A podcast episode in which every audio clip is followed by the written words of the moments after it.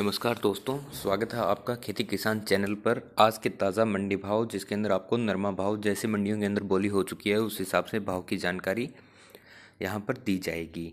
तो जिसके अंदर हम बात करेंगे, लगभग हरियाणा की मंडियों के अंदर अभी नरमा की बोली जो है, वो शुरू हो चुकी है और वहाँ के भाव आने लग गए हैं। राजस्थान के अंदर अभी मंडियों के अंदर कोई बोली शुरू नहीं हुई है तो उसकी वजह से जैसे ही बोली होगी, आपको भाव दे दिए जाएँगे। तो आज आदमपुर मंडी के अंदर जो नरमा की बोली है, वो पाँच हज़ार इक्यासी से शुरू हुई और उसके बाद पाँच हज़ार नब्बे, इक्यावन सौ रुपये तक बिका। और बरवाला मंडी के अंदर जो है नरमा की बोली, इक्यावन सौ इकतीस रुपये से शुरू हुई और उसके बाद इक्यावन सौ इक्यासी रुपये तक बिका। और आदमपुर मंडी के अंदर जो नरमा का उच्चतम भाव है, वो इक्यावन सौ छः रुपये रहा और आदमपुर मंडी के अंदर जो कपास का बोली भाव है, वो छप्पन सौ इकतालीस रुपये प्रति क्विंटल रहा। सिरसा मंडी के अंदर नरमा का भाव पाँच हज़ार, सत्तर रुपये प्रति क्विंटल भट्टू के अंदर नरमा भाव पाँच हज़ार, साठ रुपये प्रति क्विंटल और एलाहाबाद के अंदर जो नरमा का बोली भाव है वो पाँच हज़ार, दस रुपये प्रति क्विंटल रहा। और बरवाला के अंदर जो नरमा है वो उच्चतम भाव पाँच हज़ार, दो सौ पचास रुपये अधिकतम मूल्य प्रति क्विंटल रहा।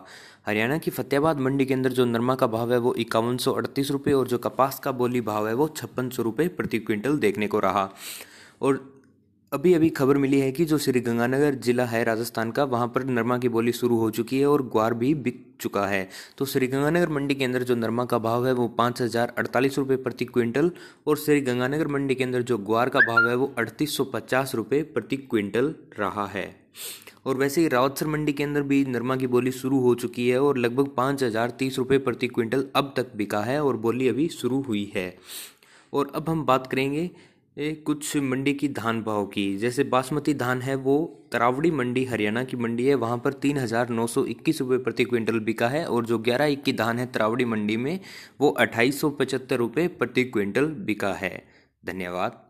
और इसी तरह तमाम खेती किसान से जुड़ी खबर जानने के लिए आप हमारे चैनल खेती किसान और हमारी वेबसाइट खेती किसान डॉट कॉम से बने रहें। धन्यवाद।